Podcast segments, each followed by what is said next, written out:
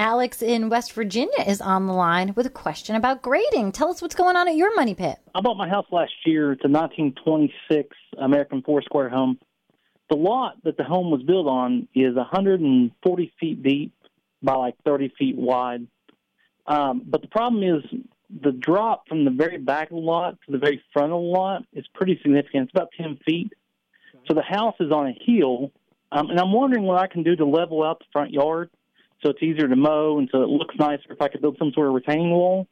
And then I want to do something in the backyard the same way because playing on it for a dog and the kid is kind of hard. I was wondering what you thought about maybe trying to level all that out somehow. Well, right now it sounds like the house is kind of cut into the hillside. Is it so it slopes down towards the street in the front, or it slopes slopes away from the house? That's correct. It slopes down. Uh, if you stand in the very front of the yard, you can't. You're not even above the line in the back. So, I mean, a retaining wall is the best way to achieve that. But of course, building a retaining wall, especially if you're talking about several feet like that, is, is no small task. I mean, it's a pretty big project, and it's got to be done well because if it's not engineered properly, it's it's going to fail.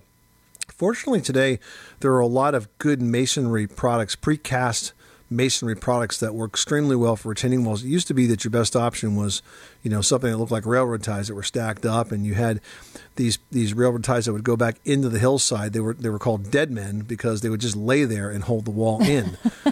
but eventually, it would, that's what it was called. It was called the dead man, uh, and you know, it was the piece that was perpendicular to the wall and was basically covered with soil because that would be sort of the tie that would hold it in place. But today you could use uh, precast retaining wall blocks. They're made by a number of great manufacturers. And you can stack those up once you prepare the base properly and then just sort of backfill as you go.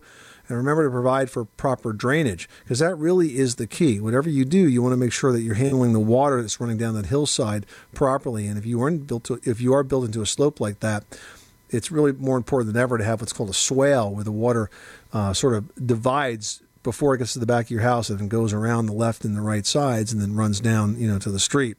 But certainly that's an option, but it's a big project and it's one that I would recommend you get professional help with because of the size and the scope of it. Well worth having a landscape architect or designer kind of spec that out for you because if you're going to do it yourself, you'll know exactly what you have to do. And if you're not going to do it yourself, you can use that spec to get bids from qualified contractors, and you'll know that they're all going to be sort of bidding apples to apples. The problem is if you just call a contractor and say, build me a retaining wall, everyone's going to build it slightly differently, and it's going to be hard for you to figure out what's the best choice because the guy that's the cheapest may not be doing the best job or using the best materials. You follow me? Mm-hmm. Oh yeah, yeah. So that's the way I'd approach it. Oh, I appreciate your uh, your answer. I listen to your podcast every week. Well, thank you so much for, for doing that, and uh, we're so glad you called. All right, thank you.